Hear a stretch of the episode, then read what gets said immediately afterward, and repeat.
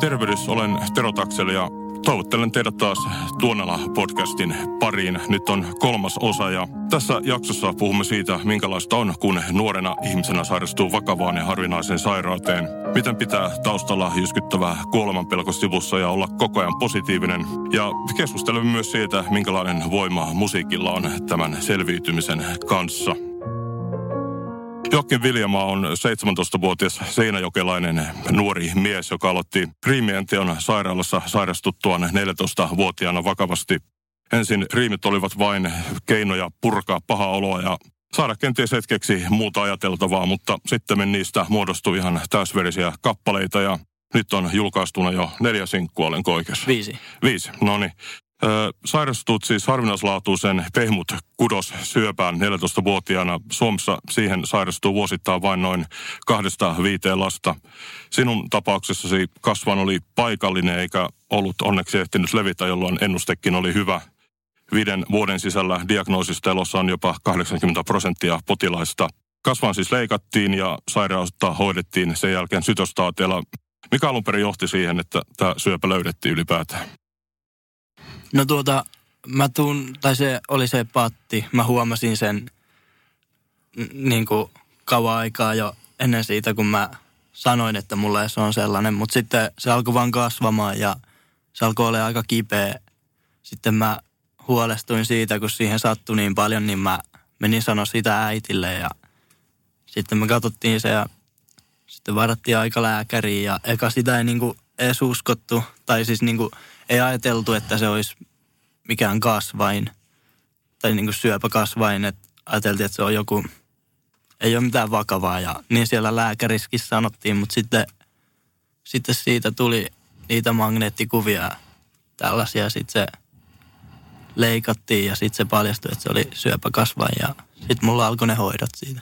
Niin, järkytys oli varmasti suuri ja heti nopeasti jouduttiin tämä leikkaus suorittamaan, mutta muistatko yhtään, että minkälainen järkytys se oli? Tai kysytään näin päin, että olitko yhtään kartalla ennen sitä leikkausta, että mitä tässä voi mahdollisesti olla tulossa ja menossa? Mä en kauheasti muista kyllä niistä ajoista, mutta kyllä se järkytti ja se aika vähän silleen pysähtyi siinä, mutta silti siinä niin kuin leikkaukseen asti elätettiin sitä toivoa, että – ei olisi mikään syöpä, että se voi olla mitä tahansa muuta. Ja siitä puhuttiin, että leikkauksen jälkeen mä saan tietää, oliko se hyvänlaatuinen vai pahanlaatuinen. Ja sitten kun mä heräsin, niin siinä oli se hoitaja ja se sanoi mulle, että se oli pahanlaatuinen. Ja sitten kun mä sieltä pääsin, niin mä, oli se aika semmoinen, niin kuin, en mä kauheasti muista, oli se tosi pysäyttävää. Ja mä istuin siinä sen jälkeen autossa äitin kanssa.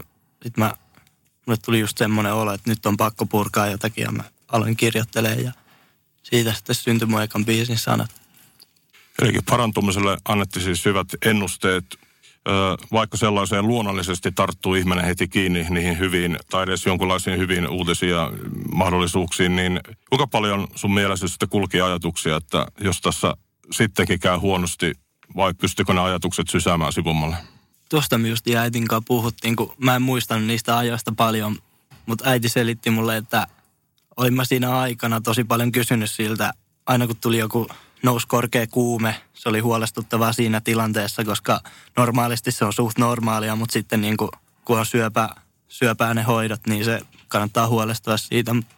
Niin, niin silloin kun nouseen hoidon aikana se kuume, niin mä justiin miet, kysyin äitiltä sitä, että kuolenko mä nyt, että nytkö, nytkö se tapahtuu ja sitten silloin kun se diagnosoitiin, niin mä kysyin kanssa, että, että jäänkö mä henkiin tästä ja mitkä on mun mahdollisuudet ja ne prosentit selvitä. Kyllä mä sitä olin siinä pohtinut. Mulla oli omat keinot justiin purkaa sitä musiikkia ja musiikin kuuntelua ja niin. Kyllä mä, mutta mä elätin sitä toivoa kumminkin koko ajan. Eli siinä mentiin vähän semmoista vuoristorataa ylös alas. Joo, yksi, yksi hoitokerta. Mun olisi justiin pitänyt päästä kotiin, oltiin lähtemässä. Sitten mun piti käydä vielä vessassa ja sitten siitä, no jos se oli vähän se löysää, löysää, niin sitten mä joudun jäämään sinne vielä sen jälkeen tosi moneksi yöksi. Niin kuin sen jälkeen, että se oli sellaista. Ja sitten mä kanssa siitä huolestuin. Ja mulla niin kuin eristettiin koko huone. Sinne ei saanut tulla ketään ja se oli niin kuin sen takia, että se oli löysää se. Niin. Mainitsit tuossa äsken sen, että aloit kirjoittamaan riimejä ja musiikki, musiikin kuuntelu, kun sitten noiden biisitekstien tekeminen oli isossa osassa, mutta miten muuten sä saat voimaa, tsemppiä, jaksaa silloin, kun esimerkiksi oli semmoinen huonompi päivä? Niin. Siellä oli kyllä, mä olin aika raato koko ajan siellä, että en mä oikein liik- liikkunut minnekään ja kun mua pistettiin, niin en mä sitä oikein tuntenut tai huomioinut. Mä vaan makasin sängyssä, mutta suurimman osa ajasta mä kuuntelin kyllä musiikkia ja niitä riimejä pohdiskelin ja mulla oli siellä paperia kynää kirjoittelin. Silloin se ei ollut vielä sitä, että mä julkaisin, mä vaan purkasin kaikki tunteet siihen paperille ja sitten roskikseen. Mutta sitä sitten justiin perhe. Äiti oli mun kanssa koko ajan, me katsottiin leffoja ja äiti haki mulle koko ajan jotain pizzaa, kebabia, mitä mä haluaisin syödä. Mä... Ei tarvinnut olla sairaala ruuissa. Ei, ei. No, sitä, no. sitä ei kyllä kauheasti. Mä en tykännyt, mua alkoi aina. Ja sitten kun sitä samaa ruokaa ja ne hajutaisee käytävällä, niin se niin tulee se semmoinen. Mikä sun normaali päivä oli siellä hoidossa, sanotaan, sanotaan normaali päivä, niin kuin jos tämmöinen perus heräällä aamulla ja mitäs siinä about tapahtuu? Niin?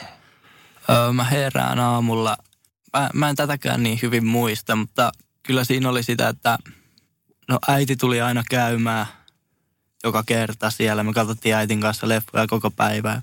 Sitten, sitten ne hoitajat tuli aina tietyn väliajoin sinne katsomaan. Sitten oli joku, joku että koska mennään syömään ja en, ei mulla ollut silleen niin kuin mitä, mä vaan makasin siellä. Sitten aina hoitajat tuli katsoa välillä koneet, kaikki kunnossa, että, että vaihtaa jonkun, mulle tuli sitä sokerivettä, sitä niin se bussi vaihtaa ja tuli laittaa niitä sytostaatteja, niitä Muistatko yhtään, mikä voisi olla semmoinen, mikä oli pahin päivä siellä osastolla, että oikeasti semmoinen, niin kuin, mm. että tämä ei ole enää kivaa.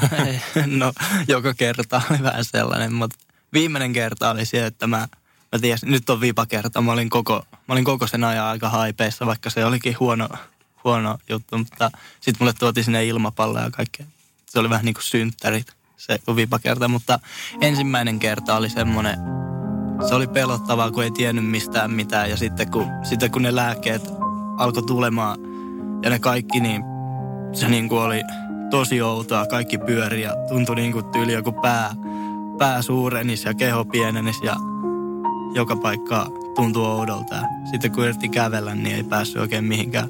Se oli aika pelottavaa. Sitten kun ei tiennyt, se paheni koko ajan ja meni semmoista sitten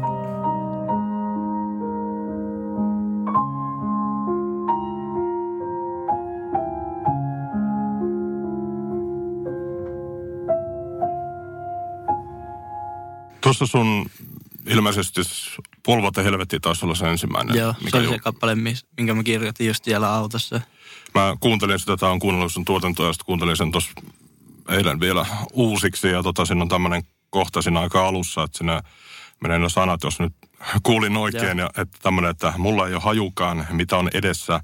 Välillä toivon, että kun aamulla herään, en elä, vaan oisin taivaassa terveen pilven hattaralla – sitten toki sanotaan siinä loppuun, että, tai siihen perään, että mut häviämistä mä en kestä.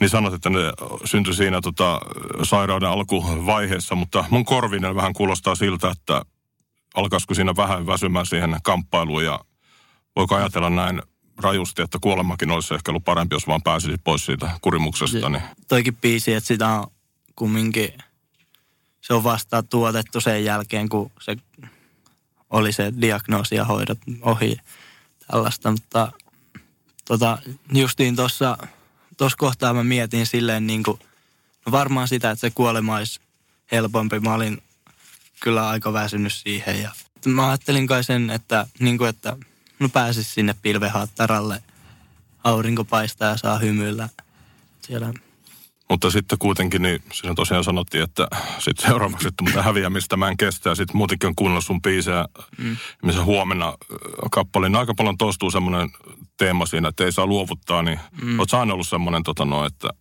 nyt mennään kiven läpi vaikka mikä olisi. Yeah. Niin. Vai onko se tullut vasta tämän sairauden jälkeen sitten? Niin, tässä nyt pitää itse arvioida aika paljon. Mä, mä en osaa sanoa. Kyllä siinä sairauden aikana mä ajattelin koko ajan, että tämä on ohi. Ja niin, mutta kai, kaipa mä oon aina vähän ollut semmoinen, että en mä oikein halua jäädä kakkoseksi tai halua jät- jättää sitä asiaa tekemättä tai menemättä läpi.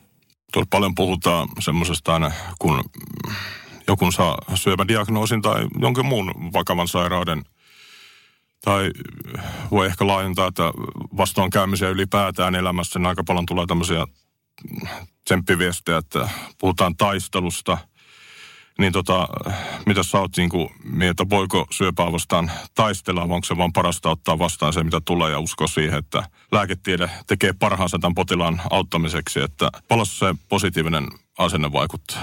Kyllä se vaikuttaa siihen justiin mielialaan ja mieliala on varmaan tärkein kaikkien hoitajien ja niiden aikana, koska jos sä oot surullinen, niin se on aika, aika raskasta sitten.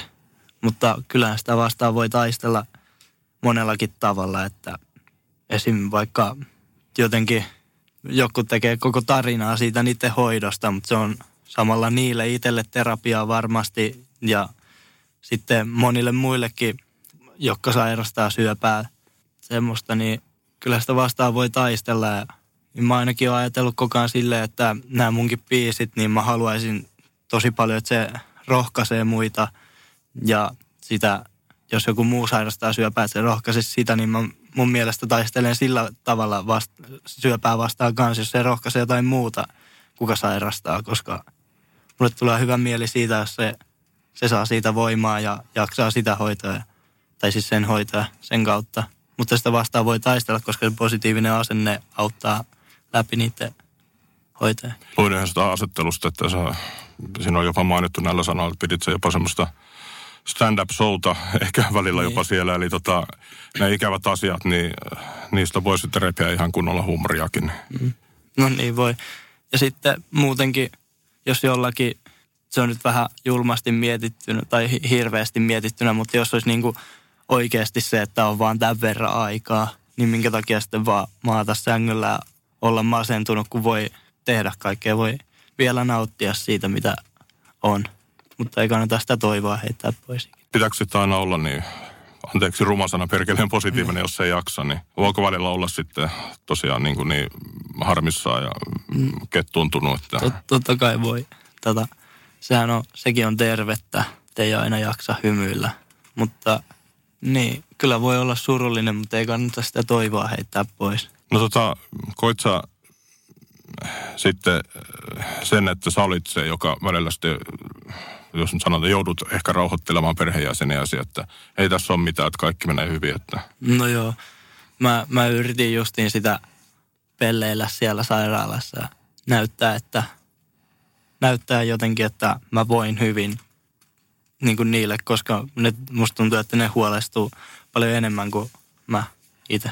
Olet ollut myös tuossa Sylva ryn toiminnassa, mikä on siis äh, syöpään sairastuneiden lasten ja nuorten aikuisten tämmöinen etujärjestö, jos näin voidaan sanoa. Ja heidän teemana vuonna 2019, eli viime vuonna, oli syöpälasten ja syöpään sairastuneiden näiden nuorten aikuisten sisarukset ja muut perheenjäsenet, niin miten teidän suhteet on ehkä muuttunut sun sisaruksiin, että ei ole varmaan sellaista ihan semmoista enää semmoista, ihan joka asiasta ei viitti enää vääntää. Siskokin oli siihen aikaan vielä siinä teini-iässä ja vähän semmoinen niin kuin pikkuveli ja siskon suhde, mikä on teini-iässä ja pikkuveli nuorempi, niin se suhde ei ole niin semmoinen niin, kuin niin hyvä aina välillä, vaikka se kumminkin tietää, että se isosisko välittää. Mutta siinä justiin sen aikana niin me, me niin kuin ei kinasteltu ollenkaan ja pikkuveli oli huolissa ja se esim. kun mulla lähti hiukset, niin se halusi tukea mua silleen, että sekin vetää hiukset kokonaan pois.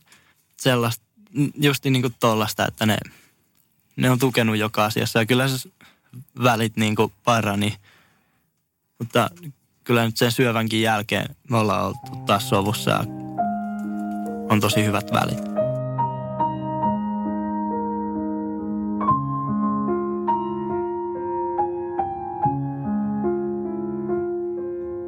Puhutaan myös siitä, että sen sairauden tajuaa vasta sitten oikeastaan, kun ne hoidot on ohi, että tulee ahdistusta, kenties pelkotiloja, jos väsymystä. Että kun ollaan siinä niin sanotussa hoitovaiheessa, niin kaikki tarmo menee tähän selviämiseen ja tuohon äsken mainittuun taistelemiseen, niin mm. minkä muistat sä sitten näiden hoitojakson jälkeen, että minkälaiset sulla oli ne ensimmäiset viikot, kun piti alkaa tarttumaan uudelleen tuommoiseen, jos nyt sanotaan suoraan terveeseen arkeen ja tämmöiseen niin normaaliin arkirutiineihin. No niin, no siitä mä olin innoissani heti hoitojen jälkeen, mutta tällä hetkellä mä varmaan eniten pähkäilen just niin sen ahdistuksen ja sen jälkeisen masennuksen kanssa, vaikka siitä onkin se neljä vuotta. Mutta kun en mä tiedä, se eka, tai varmaan se eka vuosi oli normaali, täysin normaali, mutta sitten musta tuntuu, että se on tullut niin kuin nyt vuoden, tämän vuoden aikana tai melkein jopa kahden vuoden aikana, että mä oon käynyt terapiassa ja mulla on tosi paljon sellaista, että ei niin kuin pysty tai ei huvita tehdä yhtään mitään eikä oikein asiat tunnu miltään. Se on, mä tiedän, se on varmaan tullut sen jälkeen semmoinen tietynlainen, että jos on käynyt lähellä kuolemaa, vaikka mulla olikin hyvät mahdollisuudet, mutta mä oon sitä pohtinut paljon, niin kuin joutunut pohtimaan sen aikana sitä kuolemista, että niin tämä voi olla ehkä vähän huono vertaus, mutta sanon sen silti. Tota noin, niin ihmisiä, jotka tulee sodasta, niin aika usein heillä tuntuu olevan semmoinen, olen ymmärtänyt semmoinen hieman semmoinen syyllisyyden tunto, että miksi minä selvisin ja joku muu ei. Ja sanotaan näin, että sä oot ensiksi pohtinut sitä, että, että miksi minä sairastun, terve nuori ihminen. Niin, niin tuliko sinulle semmoista, uskotaanko jopa sanoa, että syyllisyyden tunnetta siitä, että mitäs nyt sitten, kun mä, että mikä tarkoitus tällä kaikilla on nyt, kun mä oonkin sitten terve, että mitäs nyt no, pitäisi alkaa tekemään? Joo, just, justiin tota. Ja kun siinä on niin paljon asioita pohtimista, siellä on jotain paljon mua nuorempia tyyppejä, joilla on paljon huonommat mahdollisuudet, niin sitä miettiä, että minkä takia mulle on annettu mahdollisuus selvitä, mutta sitten jollekin pienelle lapselle ei ole annettu. Muutenkin silloin enemmän elämää jäljellä kuin mulla, mutta just, justiin siitä, siitä tuntee ehkä pientä syyllisyyttä. Sitten, se on vaan kaikki. Se on sekoittanut pää varmaan niin paljon, kun siinä, siinä ei ole ehtinyt miettiä. Sitten joutuu prosessoimaan asioita nyt sen jälkeen, mutta niin, aina elämässä on kyllä tarkoitusta. Ja mulle tuo tarkoitusta musiikin teko ja läheiset. Eli siinä on semmoinen jonkunlainen syy sitten Joo. elää. Niin, ja asioita nyt voi purkaa. Se kannattaa kannattaa tehdä jotakin, harrastaa jotakin, se pitää terveenä, puhua ihmisille, pitää läheisiä lähellä. Kyllä, kyllä. No, tota, mä itse uskon semmoiseen, no tämä on mun keksimä termi, että en mm. tiedä, kontekstiajattelu, eli mä oon sitä mieltä, että ehkä jokainen kokee ne asiat, mitkä he, mitä heidän kohdalleen tulee vähän niin kuin omalla tavallaan, että on niitä ei voi pistää minkäla, oikein minkälaiseen järjestykseen, että sinä, sulla on ollut kovempi elämä kuin jollain toisella. Että nyt kun sulla on ollut kovia kokemuksia, niin tota, valittaako ihmiset sun mielestä ylipäätään elämässä niin vähän liian turhasta? No ei, kaikki kokee ne asiat omalla tavalla. Jollekin joku pienempi asia voi tuntua paljon pahemmalta. Se, se riippuu ihan siitä, mitä se itsekin on kokenut. Mutta kyllähän nyt aika paljon valitetaan turhista asioista silti. Kai se on ihan arkipäivää ja normaalia, että kaikilla nuo asioita, mistä kaikki ei välttämättä tiedä. Että... Niin tärkeämpää on varmaan vaan keskittyä siihen, että miten siitä niin sanotusti pääsee niin. eteenpäin. Niin. Että jos joku valittaa liikennevaloista vaikka, että hitto kun näitä punaisia on koko ajan, mutta mistä tiedät, mitä silloin kotona käynyt vaikka ennen sitä työpäivää siellä aamulla. Mutta kumminkin just niin se, että se päivä on se päivä ja sitten huomenna on taas seuraava päivä.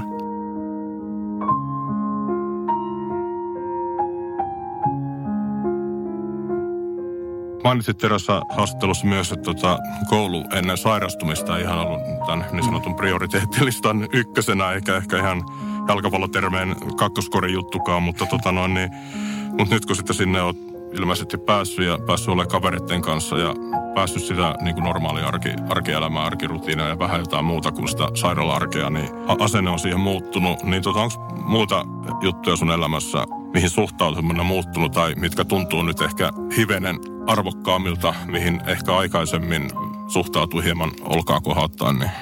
En mä tiedä. Kaipa ainakin, mm, no niin, no koulu oli silloin heti sen, sen jälkeen, kun sinne pääsi, mutta sinne nyt taas on vähän lopahtanut innostus. Että se tuntuu taas ihan samanlaiselta kuin ennenkin sitä. Mutta aika on tosi tärkeää. Ja se ja sitten e, mä oon alkanut ehkä miettimään vähän sellaista, että mitä jos mä menetän mun läheisiä. Sitä se mua välillä pelottaa. Ja mä haluan esim. sanoa äitille ja iskälle useasti, että ne on mulle tosi tärkeitä. Ja haluan pysyä niin hyvissä väleissä niiden kanssa ja muidenkin sisarten ja sukulaisten, mutta en mä tiedä, onko silleen niin kuin asioita, mikä tuntuu tärkeimmältä sen jälkeen. No jos vielä pysytään hetki ennen kuin mennään tuohon musajuttuun vähän mukavimpia asioita, niin tota, missä tämän sairauden kanssa mennään nyt? Se on siis, onko se nyt ihan täysin parantunut? Se on täysin parantunut. Mulla on maanantaina kontrollikäynti, mutta niin kuin, niitähän tässä nyt on ollut jo neljä vuotta, ota, joo neljä, neljä vuotta, kohta ne loppuu kokonaan, mutta aina ikinä ei ole ollut mitään, että se on, on täysin terve. Pelottaako sinä aina, kun menet sinne? Niin? No ei oikein enää. Se on vaan käynti ja magneettikuvaus ja verikokeet, mutta aina mä tiedän tai osaa ajatella se vastauksen. No onko tässä ilmeisesti uusi, uusitumisriskejä, sitä ei vissi ole vai on, no, on vai hyvin pieni? On, hyvin pieni. Joo, no pelkäätkö sitä kuinka paljon, että se tapahtuu uudelleen? Välillä. Kyllä silloin, mulla tuli tuossa sen sairastumisen jälkeen, mä en tiedä mikä idea se oli, mutta mä aloin sen jälkeen käyttämään justin nuuskaa. Sitten sitä kun mä olin siinä ajan, pienen ajan käyttänyt, niin sen jälkeen sitä alkoi miettiä sitä uusiutumisriskiä. Et, niin se kuulostaa aika tyhmältä, että tuollaisen sairauden jälkeen niin kuin rupeaa tekemään tuollaista, mutta en mä oikein tiedä mikä se oli, mutta se, sen jälkeen, tai silloin kun mä käytin ja silloin kun oli käyntää, niin mä mietin sitä aina. Mutta se on loppunut nyt se? Joo, mä oon lopettanut sen. No niin, hyvä, hyvä. No, okei, eli tota, mennään tähän musajuttuun, niin sä sanot, että osa sun riimeistä sitten päätyi oikeastaan suoraan sen kirjoittamisen jälkeen, niin roskakoriin, mutta tota, milloin niitä sitä alettiin niin sanotusti säilyttää ja milloin niistä alettiin muokata niin kuin valmiita biisejä? Oliko se sen tämän sairaalajakson jälkeen? Joo, tota, mulla oli se, no siis mulla kävi kotiopettaja. Itse asiassa oli varmaan sen hoitojen, siinä hoitojen jää aikana vähänkin, mutta mulla oli se kotiopettaja ja, ja sitten se tunsi yhden studiohenkilö, Jukka Tanttari, soittaa muu Vetronissa, mutta sillä oli kotistudio ja se tunsi sen. Se on itsekin käynyt se kotiopettaja siellä äänittää, kun sillä oli bändi. Niin sit se, sit se kuuli, että mä räppää ja sit se halusi halus niinku ilahduttaa mua se, sen aikana. Niin se hankki mulle ajan sinne studiolle. Se oli eka kerta, kun mä ikinä, ikinä niinku kävin studiolla äänittää. Se oli aina ollut muunnelmaa. Sitten, sitten äiti, äiti oli kuullut ne sanat, mitkä mä kirjoitin silloin autossa – kirjoitin ne muuten talouspaperille, kun ei ollut muuta paperia, mutta se sanoi, että sun kannattaa noista tehdä, että tuossa on tunnetta ja syvyyttä ja sellaista, niin sitten, sitten mä, me mentiin sinne ja mä tein siitä ja sitten se on vain jatkunut. Joo, eli tosiaan sitten on näitä sinkkoja ilmestynyt jo useita. Mikäs nyt on sanotaan semmoiset lähitulevaisuuden suunnitelmat kautta tavoitteet musiikin suhteen? No, nyt ollaan pohdittu kuvataan vähän musiikkivideoita vanhoille kappaleille tai vanhalle kappaleille, mutta sitten heti sen jälkeen ajatellaan, että alkaa taas, nyt ei ole vähän aikaa niin tullut biisiä, mä enemmän käynyt töissä ja koulussa ja sellaista, mutta ajatellaan, että nyt, nyt alkaa taas tippumaan biisejä, kohta alkaa keikkailut ja että vähän aktiivisemmin – mikä sellainen keikka setappi sulla on? Onko siinä muusikoit joku day tai? Ei vielä, vasta, vasta tulee taustat ja mä vedän, kyllä nyt on saatu hankittua omia kamoja, kaikki kuulokkeet ja mikrofonit. Ja mä kehun sulle silloin sitä Allenit Heatin paitaa, että Allenit Heat tekee aika oikeastaan muun muassa parhaat day-mikserit, niin joo, se me... on aika päheä paita kyllä joo. Niin. Joo, meillä on toi justiin Allen Heatin se GU, ei kun Q16 semmoinen mikseri, se on siisti. Saatiin semmoinen sopimus F-musiikin kanssa, niin sieltä me ollaan osteltu just noita lavakamoja ja kaikkia. Et meillä on nyt semmoinen setti kasassa, että saisi itse jo tuotua kaikki tavarat sinne ja siinä olisi se. Mutta taustat tulee. On suunniteltu, että rumpali olisi tosi makea ja joku DJ, mutta ehkä se on tulevaisuudessa vasta. No mitäs tota sitten sä pääsit katsoa Euroopassa hyvin harvakseltaan keikkailevaa Eminemiä niin Skotlantiin? Joo. Mitäs se järjestyi? Se oli uh, Project Live. Joo, se taisi olla se järjestä, se, kyllä se mun mielestä, mutta ne, ne niinku, se halusi ilahduttaa mua kanssa se hoitoja aikana. Ne, se on semmoinen, että se niinku toteuttaa noiden, noiden syöpälasten niinku unelmia. Että jos joku haluaa vaikka mopon, niin ne hankkii sille, mutta se oli muu unelma justiin Eminemin keikka ja mä fanitin sitä tosi kovaa, fanitan vieläkin. Niin sitten, sitten meillä oli musiikkivideon kuvaukset Jalasjärvellä. Kuvattiin siellä elokuvateatterissa. Niin sitten ne, ne tyypit oli siellä paikalla. Justiin se, kun oltiin lähtemässä ovesta, niin sanoi, että on vielä, niillä on yllätys. Ja sitten ne näytti niitä lippuja, kaikki nämä sitten. Mä nyt siinä vähän itkin ja sellaista, mutta oli se kyllä mun elämäni yksi siisteimpiä kokemuksia. En tiedä, tunko enää toisten näkemään, mutta tosi mahtavaa, että pääsi sinne. Ja oli hyvä keikka, varmasti. Tosi, tosi siisti. Joo, kyllä se Eminem vielä niin sanotusti suorittaa. Tota no, niin saa vissiin aika hyvä iskus edelleen. Joo. Kyllä, kyllä. Niin. Tota no, niin jos tähän lopuksi kysyn, niin tota, mikä sun mielestä on elämässä parasta juuri nyt? Niin, no parasta on se hetki, missä nyt ollaan. Mun mielestä tärkein, tärkein asia mulle tällä hetkellä on läheiset, kaverit ja perhe – tyttöystävä nämä, mutta niin, ja musiikki. Pitää, pitää vaan elää siinä, nauttia siitä mitä on. Ne on asiat, mistä mä tykkään ja sitten nyt kun ollaan perheen kanssa matkailtu ja ulkomailla käyty, niin se on tosi, se on semmoista, mikä vapauttaa pääsee arjesta pois.